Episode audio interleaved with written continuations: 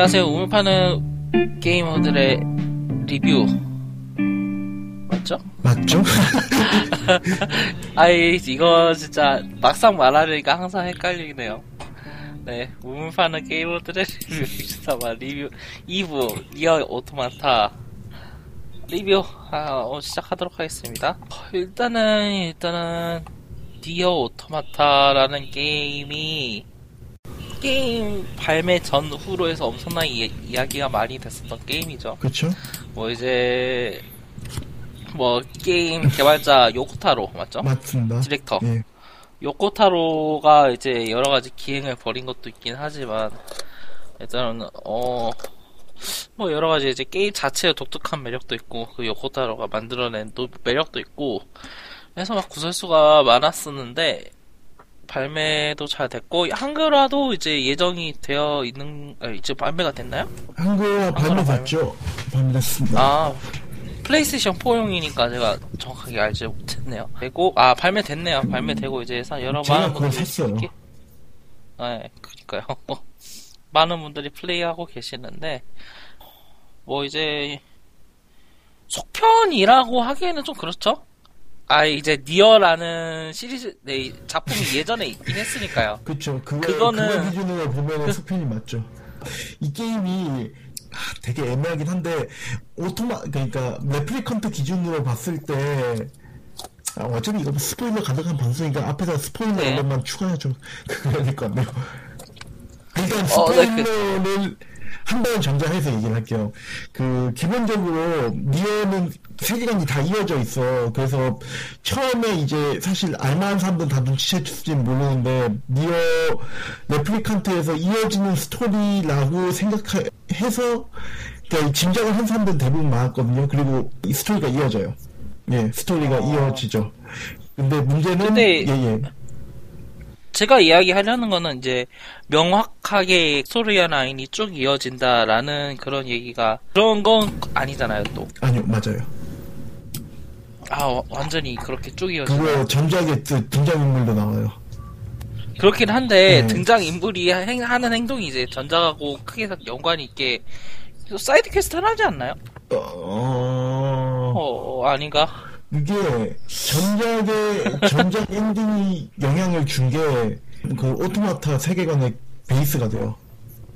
아, 아 이거, 이거 너무 그냥 이야기하죠. 예. 어차피 스포일러 가득한 방송입니다. 어, 어 일단 그 어, 레플리컨트 네. 엔딩이 어떻게 나온지 아세요? 어 설명을 좀 해주시는 게 좋을 것 같긴 해요. 레플리컨트 엔딩이 아 이거 진짜 스포일러 처음부터 끝까지 다 해야 돼 이거는. 그러니까 이제 할게요. 일단 할게요. 네네. 그 레플리컨트가 어떤 내용이냐면은 드론도 드래곤 드라군부터 시작을 하자면은 드래곤 드라군 마지막 엔딩에서 진 엔딩에서 신주쿠 엔딩이라고 악명 높은 게 하나 있어. 그러니까. 네. 그 용이 용하고 주인공이 신주쿠에 추락을 해가지고 신주쿠에 추락을 한 걸로부터 니어 레플리컨트가 시작이 되거든요. 근데 그 니어 레플리컨트도 신주쿠에 떨어진 드론드의 드론드 그 영향으로 인해 가지고 세계가 점점 멸망하는데 인간이 살아남기 위해서 무슨 짓을 했냐면은 인간의 영혼하고 육체를 분리를 시켜가지고 별도로 이렇게 보관을 하는 그런 시스템을 만들어요. 그게 이제 레플리컨트 게슈탈트 계획인데 문제는 원래 그러면 영혼하고 육체하고 떨어지면 육체는 아무런 그 영향 없이 가만히 있어야 되는데 육체에 이제 새로운 영혼이 깃들기 시작하면서 문제가 생기게 되거든요. 근데 아... 영혼이 이제 육체한테 제대로 이제 의사소통을 하지 못하니까 그 육체에 깃든 이 레플리컨트들은 이게 그 게슈탈트 그러니까 원래 원래 영혼들이 괴물인 줄 알고 이 얘네들을 학살을 해요. 근데 이게 초회차에는 사람들이 전혀 모르거든요. 왜냐면 언어가 다르게 나오니까 이 회차부터는 아. 그 언어를 해석을 할 수 있는데 막 꼬마애들 학살하고 뭐 어른 아이 노인 그 뭐 남녀노소 가리지 않고 다 죽이는 주인공들이 다 죽이는데 이, 이 되게 그래요. 그래서 근데 이게 문제는 뭐냐면은 게슈탈트를 죽이면 레플리컨트도 결과적으로 소멸할 수밖에 없어요. 음. 근데 그러면 결국에는 다 그렇죠. 다 그래서, 그래서 그게 이제 니어 오토마타로 이어진다는 건가요? 그게 니어 오토마타에서 인류 얘기가 나오잖아요. 네. 점치하지 않았어요, 처음부터. 그, 물론, 그러니까 사람들이 레플리컨트하고 오토마타하고 좀 이어진 게 좀 이상하다고 생각하는 게, 레플리컨트 엔딩을 아는 사람들은 오토마타의 인류가 존재하지 않는다는 걸 알고 있거든요. 그래서 다른, 그쵸. 다른 거라고 생각을 했어요, 처음에는. 그러니까, 왜냐면 인류가 존재한다고 했으니까. 근데 막상. 아, 뚜... 그러니까 다른 세계라고 네. 생각을 하고 있었던 거죠. 그렇죠. 근데. 뚜껑을 열어보니까 이어지는 건데, 사실 근데 이거 가지고는 별로 사람들이 충격을 안 먹었을 거예요. 왜냐면 요코타로 그게, 원래, 원래 그런 사람이니까. 얘 이야기를 어. 좀 이제 조금 뒤로 가서 좀 더 이제 니어 오토마타에 대해서 좀 자세하게 이야기를 해보죠. 일단은 요코타로는 사람이 이런 짓을 많이 하는 건 유명하죠. 유명하죠. 예. 유명하고 사실 그것 자체로 생각해보면은 인류가 사실 다 멸망해 있었다라는 거는 그렇죠. 예. 솔직히 그냥 플레이를 해도 너무 완전히 큰 반전은 오진 않아요. 그렇죠. 왜냐면은 인간이라고 해서 등장하는 그게 네. 사실 엄청나게 녹음된 듯한, 그러니까 너무 딱딱한 거 아니에요? 게임 내부에서까지 이야기가 되잖아요. 네. 인간들은 왜 항상 이렇게 긴장해서 이야기를 하는 걸까라고 이제 게임 내부에서 나인 에스가 그렇게 이야기를 할 정도로 네. 사실 인간은 원래 존재하지 않았다라는 그 떡밥 그 떡 사실 자체는 충격적이지 않게 다가왔을 거라고 생각을 그쵸? 해요. 그러니까 니어 오토마타만 따지고 봤을 때는 인간과 인간이 아닌 그 두 개의 차이를 어떤 어떻게 무엇으로 구분할 수 있는가를 이야기하려고 했다고도 생각을 하거든요. 음, 예, 예. 뭐 여러 가지 이벤트들이 그런 걸 이제 증명을 하고 있잖아요. 도대체 이제 이게 생명체는 감정을 이해하지 못한다. 어쩌고저쩌고 하면서. 뭐 이 애들은 그저 길게 생명체일 뿐이다. 어쩌고 어쩌고 저쩌고 하는데 결 뭐지 결과적으로는 기계 생명체든 오토마타든 뭐지 감정이 있고 거기에 따라서 행동하는 것 자체는 똑같잖아요. 그런 그런 걸 따져봤을 때 인간이 없었다고 해서 크게 달라질 것인가? 라는 거는 그렇게 충격적으로 다가오지는 않았을 것 같아요. 근데 그것보다 충격적인 게 너무나 많이 있어가지고 니어 오토마타에 대해서만 좀 더 자세하게 설명을 한번 해주시겠어요? 레베타님이. 기본적으로 니어 오토마타가 어... 일단 요코타로 선인이 좀 분명하게 얘기를 해줘야 돼요. 요코타로 자체는 드래곤 드, 드라군 처음 만들 때 이런 얘기를 했어요. 삼국무쌍의 비유를 한데 걔 사람을 백 명 죽였다, 백, 이백 명 돌파했다 이걸 하는 거. 그러니까 적병을 백 명 쓰러뜨리고 백, 이백 명 네. 쓰러뜨리고 천 명 쓰러뜨리는데 그러면은 적장을 물리쳤다. 근데 그렇게 얘기를 하는데 그거는 사실 어떻게 보면은 살인자들 얘기 아니냐고. 그쵸. 여기서 살인자들에 대한 얘기인데 그걸 갖다 너무 밝고 아름답게 그리는 거 아니냐, 나는 이거를 처음부터 뒤집고 싶었다라고 얘기를 했거든요. 그래서 이게 드론드나 이런 것들이 탄생을 하게 됐어요. 그게 게임 자체의 그런 게임의 플레이는 되게 재미가 없긴 하지만은 기본적으로 드론드나 니어 오토마타나 게임이 보여주고 있는 거는 그러니까 살인자들이자 그리고 되게 끈적한 감성들이 있어요. 그, 뭐, 네. 죽이고 난 다음에도, 그러니까 뭔가 해결되지 않고 불쾌하게 계속 남아있는 그런 끈적거림이 결국 사이드 사이드 마지막에 그 펑 하고 터져버리는 게 이, 뭐, 니어 오토마타나 뭐 이런 게임들의 되게 특징, 공통점입니다. 사실, 네. 저도 니어는 한 다섯 시간 정도 했나? 니어 레플리칸트 다섯 시간 정도 하고 집에 풀 삼 판이 있긴 있는데, 근데 솔직하게 얘기할게요. 이거는 게임으로서는 좀, 많이 그래요. 일단은 기본적으로 오토마타는 게임 플레이가 플레이할 만한 수준으로 뽑히고 게임 분위기나 뭐 음악이나 그런 어떤 스토리 라인들이 한몫 먹어줬기 때문에 되게 높게 평가를 받는 거예요. 음, 음... 그렇죠. 근데 문제는 뭐냐면은 아 그래서 레플리칸트나 드론드로 돌아가죠. 그럼 사람들이 네. 게임 절대 못해요. 제가 레플리칸트를 단지 그 세이브를 지우는 게임이 있다라는 이야기까지만 듣고 사, 그 중고를 구입을 해가지고 그것도 일 판을 진짜 어렵게 구했어요. 다, 아... 다 어차피 다 그게 다 북미판밖에 없었거든요. 게슈탈트. 그 왜냐면은 그쵸.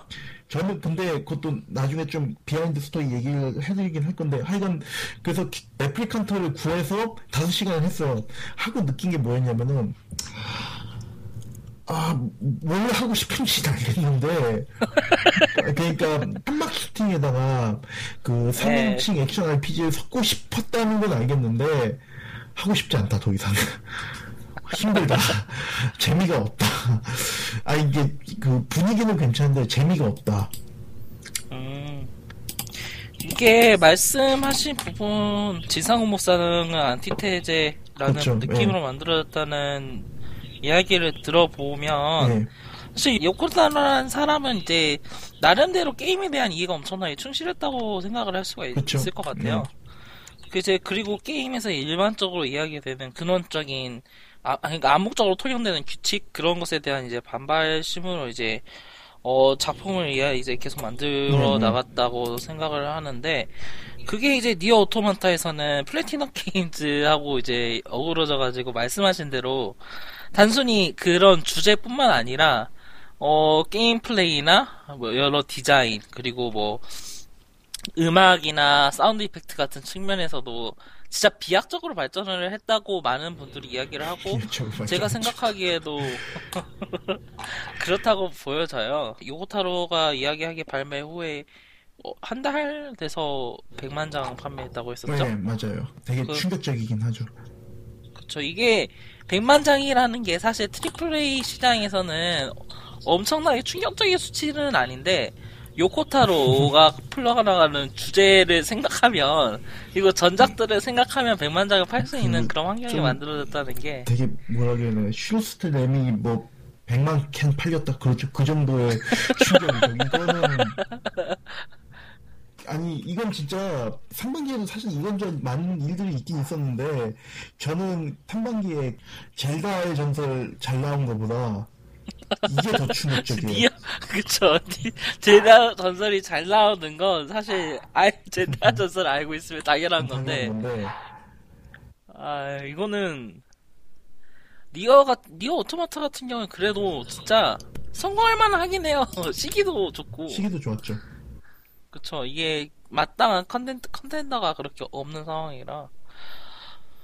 좀 이제 게임 플레이 측면에 대해서 좀 이야기를 해보죠. 네. 그런 주제 같은 경우에는 이제 얼마나 인상 깊은지 좀 이야기를 해봤으니까.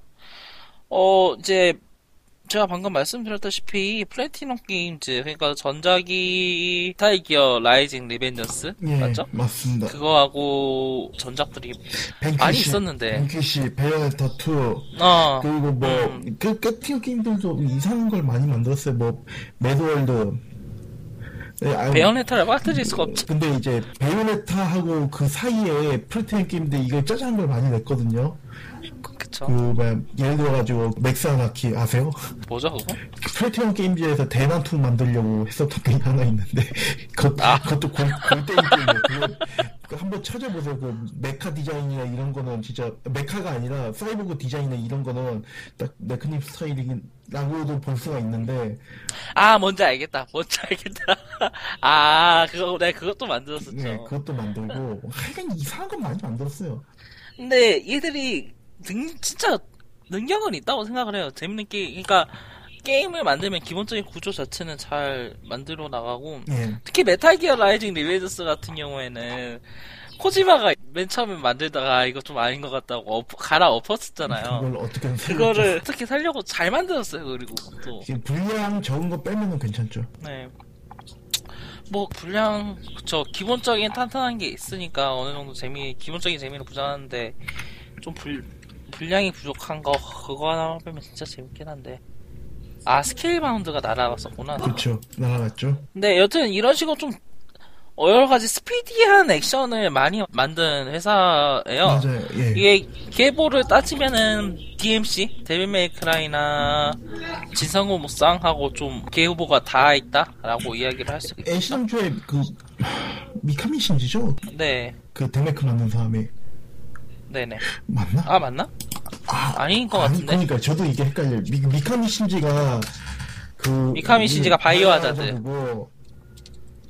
데, 데빌 메이 크라이. 데빌, 데빌 메이 크라이를 만든 사람이 아 카미야 히데키. 아 네. 카미야 히데키가 나와서 이제 주축이 된기도 했고, 그리고 뭐, 미카미 신지도 거쳐갔던 걸로 아는. 잠시만요. 아닌가? 아 아니다. 네 바로 베데스다로 가가지고. 아 아니 아니 아니. 위블리디움. 플래티넘 게임즈를 같이 성립을 했었네요. 미카미 히데키랑. 아... 그래서 벤키 씨가 이제 미카미 신지 물건이고, 아... 그리고 이제 스타 고이치랑 같이 만들어서 섀도우 오브 댐 괴작도 같이 만들고. 스타 아저씨가. 예. 그래서 얘들 테이스트가 많이 느껴지긴 해요. 게임 플레이하는데. 그렇죠. 뭐 여러가지로 빠른 페이스 액션이라던가 휙휙 바뀌면서 투비 스타일로 게임할 때는 이제 두가지 무기를 같이 활용하면서 게임을 하고 있잖아요. 네. 그게 그 모션이라던가 여러가지 이제 흐름 같은게 진짜 잘 짜여져 있어가지고 게임 플레이가 액션이 조금 나사가 빠져있긴 해요. 솔직히 엄밀하게 말하자면 음... 이게 저 같은 경우에는 네. 좀 버튼 매싱을 하는 느낌이었거든요. 뭐 이제 슬로우 페이스 게임 다크소울류 다크소울을 중심으로 해가지고 슬로우 페이스 게임이 나온 이후로 따져보면은 버, 이제 이런 식으로 좀 빠르게 액션이 이루어지는 게임들이 좀 뭐라고 해야 되나, 버튼을 막 누르는 게 아니야 라는 이야기를 좀 듣긴 하고, 저도 이제 그렇게 생각을 하는 편이거든요. 그래서 그런 측면에서 살짝 조금 나사가 빠져있다는 느낌도 들긴 하고, 근데 그렇다고 재미가 없는 건 아니에요. 확실히 거기에 요코타로 아까 말씀하셨던 슈팅 게임을 합하려는 그런 시도가 이번 작품에서도 그 설에 살아있죠. 이거는 기본적으로 레플리컨트 베이스다 보니까 말씀하셨던 이런 문제가 생길 수밖에 없어요. 원래 제가 딱 느낄 때는 연출이나 이런 거는 시스템은 그 오토마타가 오토마타가 플래티넘 영향을 많이 받은 건 사실인데, 문제는 이제 막상 뚜껑을 열어보면은 기본 베이스는 이렇게 타막 액션이거든요. 이, 이거는 타막을 타막이 메인이지.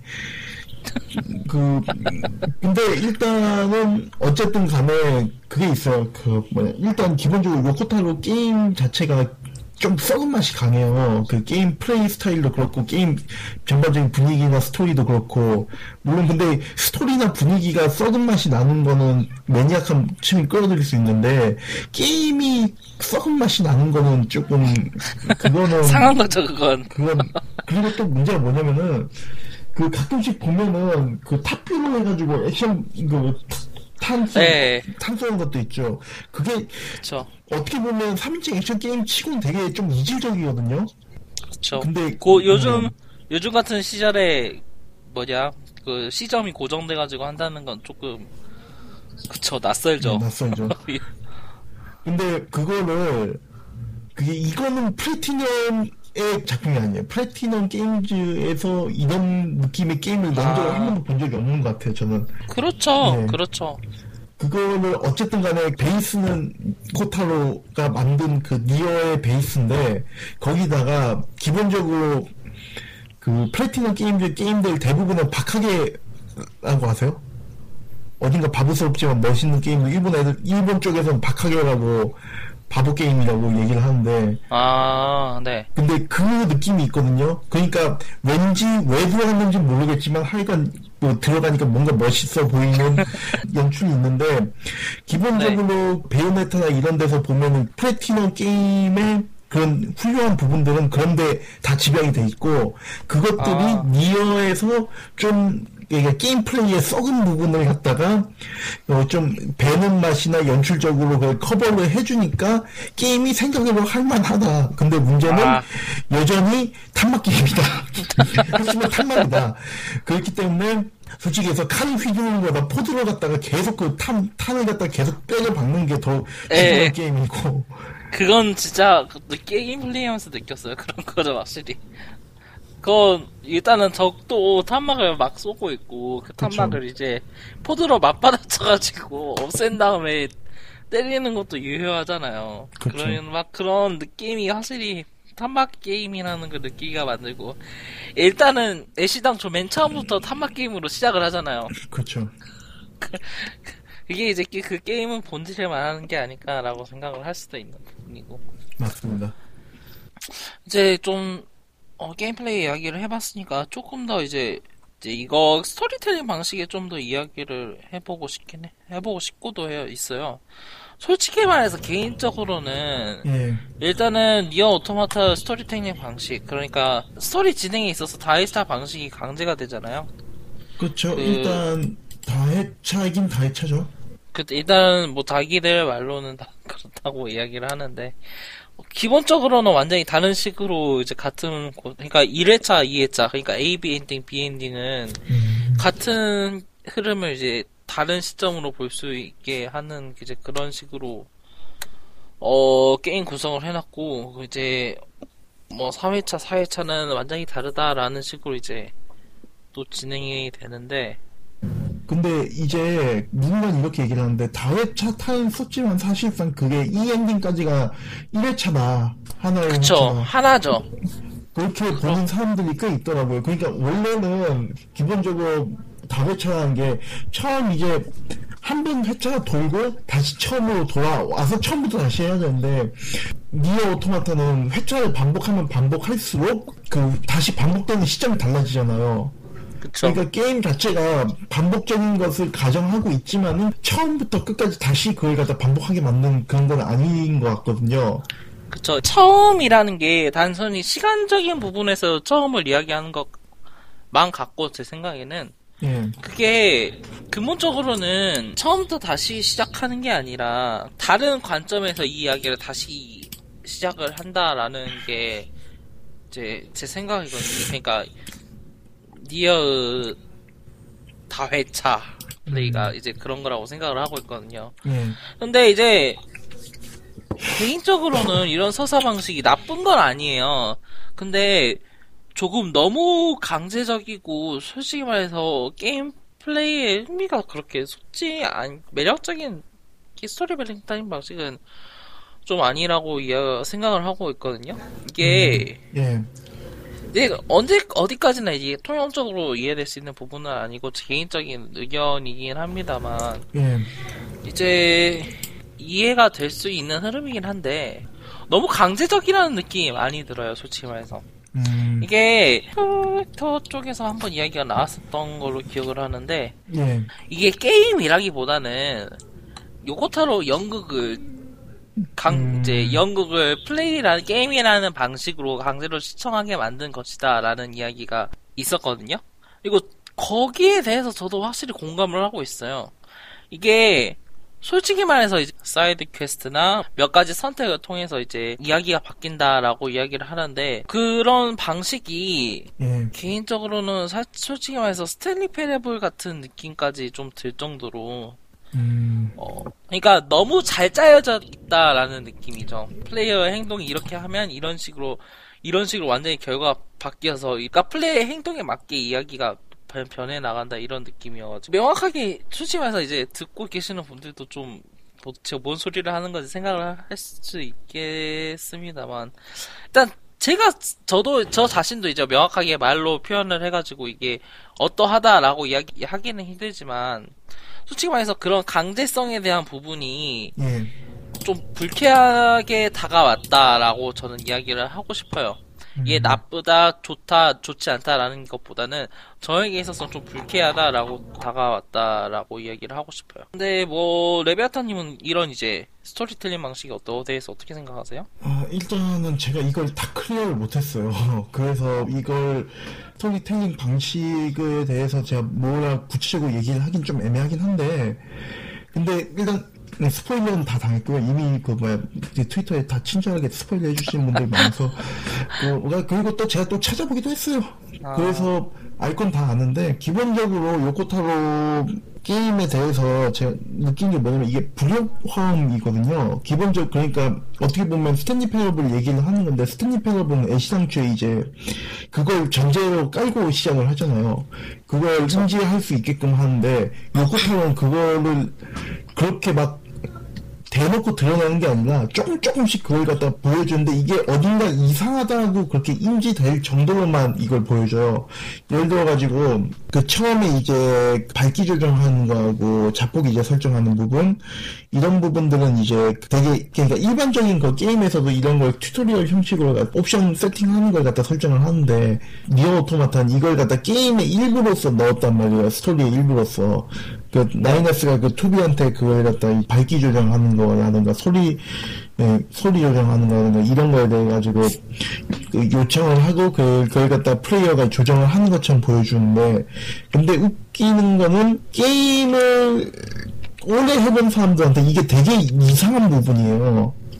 왜냐면은 그런 게, 그러니까 어떻게 보면은 그렇게 들어올 수 있지만은 이게 어색하고 위화감이 들 수밖에 없는 부분이거든요. 기존에는 한 번도 이런 식으로 게임을 진행을 안 했으니까. 근데 그러면은 이게 왜 들어왔냐라고 하면은 어딘가 계속 지속적으로 이게 캐릭터들이 인간이 아니라 인형이라는 거, 그리고 그런 어떤 불협화음을 갖다 그걸 갖다 계속 스탠리 패러블처럼 처음부터 끝까지 다 보여주는 게 아니라 그걸 갖다 계속 암시적으로 갖다 드러내면서 플레이어들이 알게 하고 잊을만 하면 기억나게 만들고 그렇게 하는 그런 형식이거든요.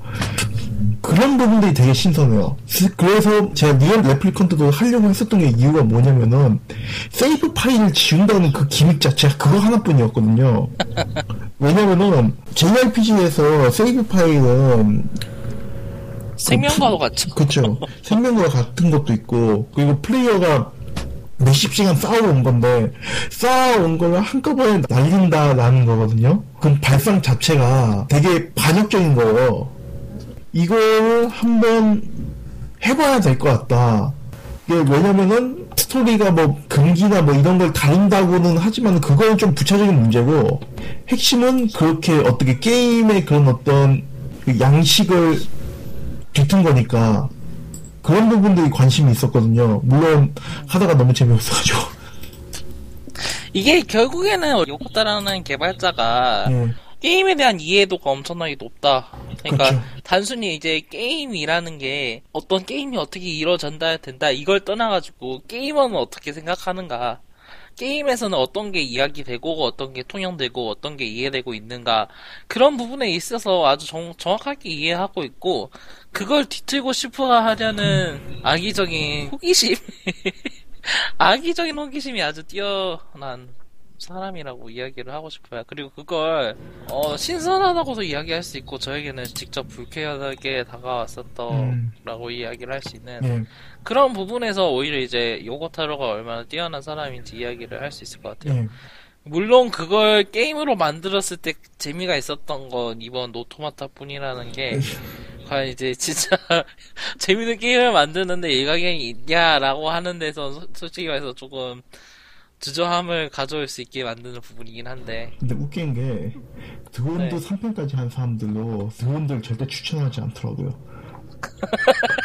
그러니까 아, 그, 요코타로의 엄청난 팬이라고 자처하는 사람들이 한 번도 게임을 적극적으로 추천을 해본 적이 없어요. 이걸 그 솔직히 이렇게, 이렇게 얘기하는 것도 본 적이 있는데, 오토마타가 끄는 건 좋은데 오토마타의 인기와 별개로 게임은 전격 정권 하지 마라.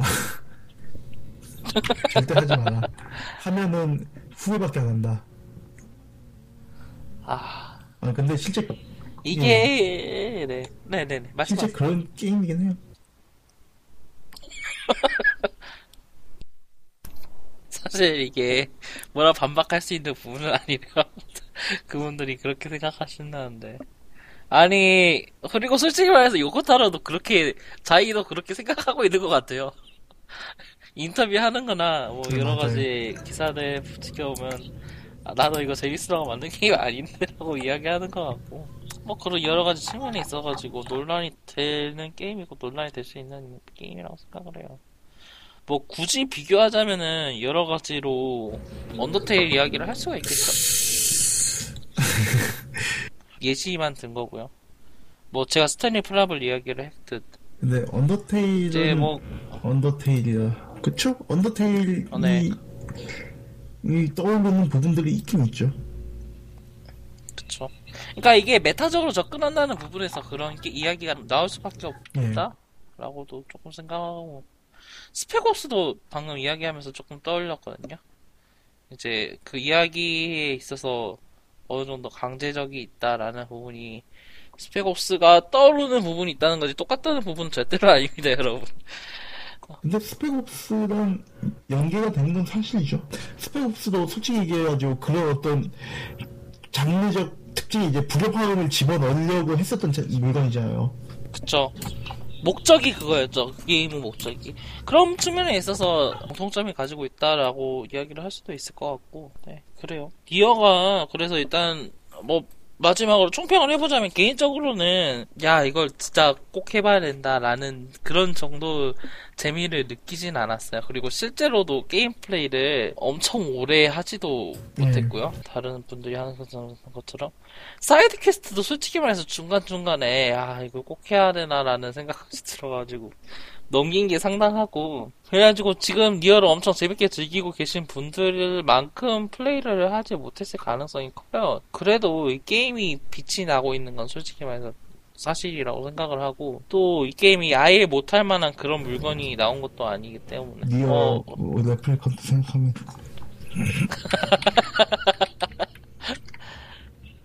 그러니까 저는 하고 싶으시다면은 이거 할 만한 가치가 있는 게임이라고. 일단 아트 디자인이나 여러가지 특히 배경음악 같은 경우에는 이 게임을 꼭 해봐야 되는 이유 중 하나로 만들긴 해요. 그렇죠. 와 노래가 진짜 배경음악이 뭐 상황이나 주위 환경에 따라서 변하잖아요. 음.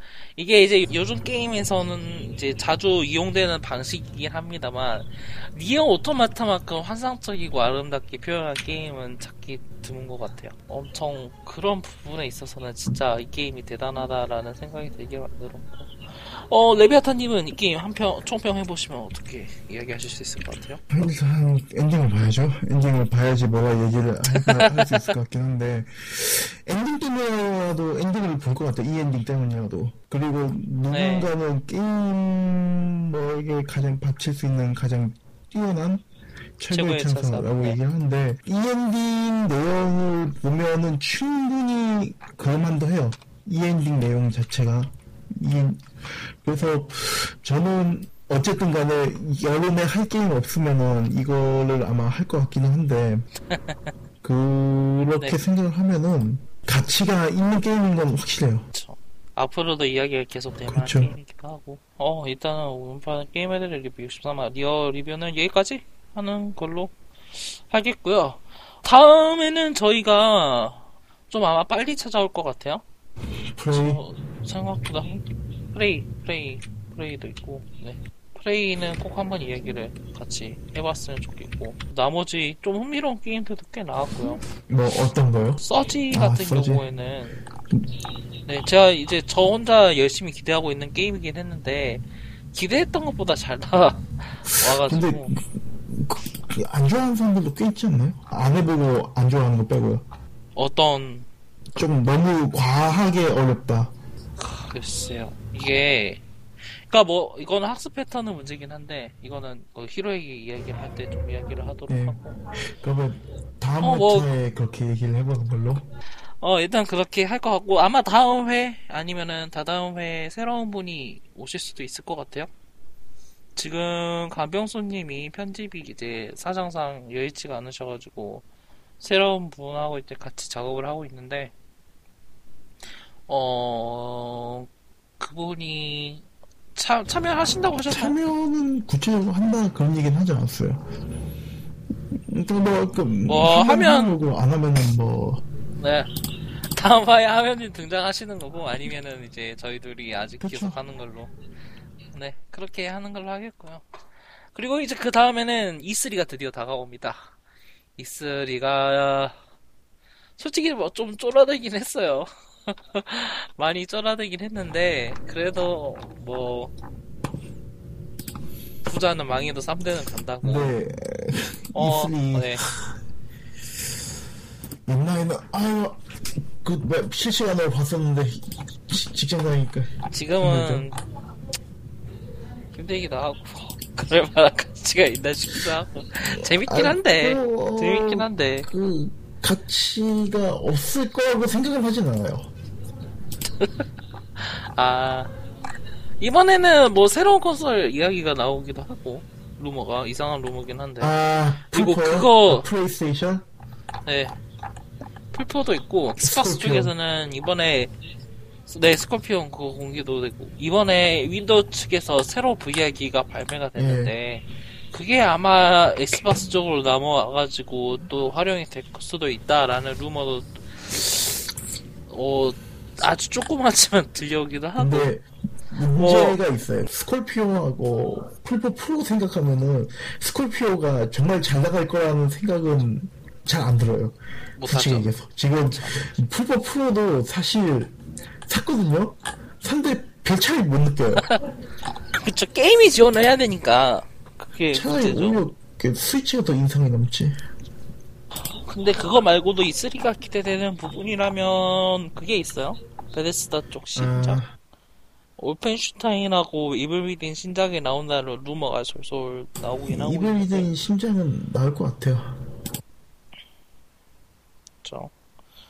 어, 일단은 저희가 계속 프레이 이야기를 조금씩 풀고 있는데, 플레이가 잘 나왔고 못 나온 게 절대 아니어가지고 시작을 저는 일단 리뷰 쓰긴 했는데 좀 이상해요. 그러니까 좀 이상한 게 어떤 느낌이냐면은 못 만든 건 아니거든요.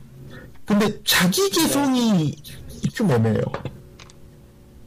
그러니까 자기 개성이라고 내배, 내세울 수 있는 부분들은 어딘가 좀 나사가 빠진 것 같고, 근데 그거 빼놓고 전체를 놓고 보자니 기본적으로 잘 만든 게임인 것 같고, 싸움, 전투나 뭐 분위기나 이야기나 이런 부분들은 재밌는데 어디선가 본 거고, 근데 자기만의 개성이 그렇다고 아예 없는 건 아닌데 되게 잘 만들어졌나 싶으면 그것도 좀 아닌 것 같고. 아, 이거는 다음 리뷰 때 그럼 뭐 좀 이야기를 해보고. 근데 그런 걸 따져보더라도 베데스다 쪽은 기대가 되죠? 어떤 걸 기대를? 베데스다 컨퍼런스요. 아, 이쓰리. 저, 저번에 잘하긴 했으니까 이번에도 잘할 것 같긴 한데 이블 위딘 신작은 네. 기대할 만하겠죠. 저는 또 이제 개인적으로는 폴아웃 외전이 나왔 나올 가능성은 영 점 영영일 퍼센트긴 한데. 네, 폴아웃 있잖아요. 어떤... 제 생각에는 네. 폴아웃 이제 완전히 그 뭐야, 폴아웃 사 편 때문에 완전 끝내된 것 같아요. 아, 폴아웃 뉴베가스 팬으로 태어난 소명으로는 그렇게 끔찍한 현실을 마주할 수가 없을 것 같습니다. 근데 실제 실제 진짜 아, 가요. 좀 그 폴아웃 네 그거 수... 끝났어. 진짜 와콘. 아, 그게 아... 왜냐면은 기본적으로 그 폴아웃 사 편이 게임 그 참 그래 게임이 재밌거든요. 게임이 재미가 없는 게 아닌데, 아, 그거는 삼십 시간, 전 칠십 시간 했어요. 칠십 시간 하고, 게임도 한 칠십 퍼센트 정도 클리어 했다고요. 아, 저도, 그거, 이 회차까지 했으니까 한 백 시간 정도 했거든요.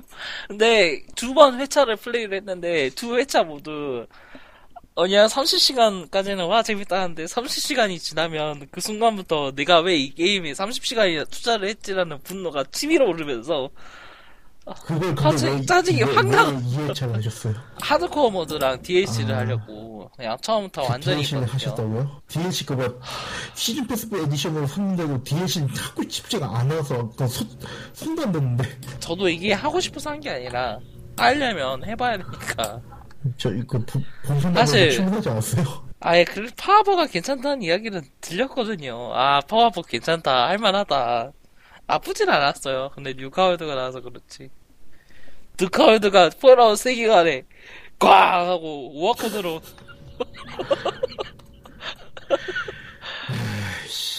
아, 여튼 그렇습니다 여러분. 이건 이렇게 헛된 희망을 가지고 또 저희는 이쓰리 특집에 얼굴을 비칠 수도 있을 것 같고요. 어, 빠르게 다음 주에 플레이 녹음하실래요? 다음 네, 주에 다음 주에 플레이 녹음하죠. 다음 주에 네, 빨리 하고. 그럼 다음 주에 아마 노세 녹음 또 하고 찾아뵐 수 있을 것 네. 같네요. 지금까지 우문파는 게이머들의 리뷰 육십삼 화 니어 오토마타 리뷰, 지금까지 네크였고요. 같이 해주신 거 레비아타님입니다. 어, 지금까지 들어주신 여러분께 감사드립니다. 수고하셨습니다.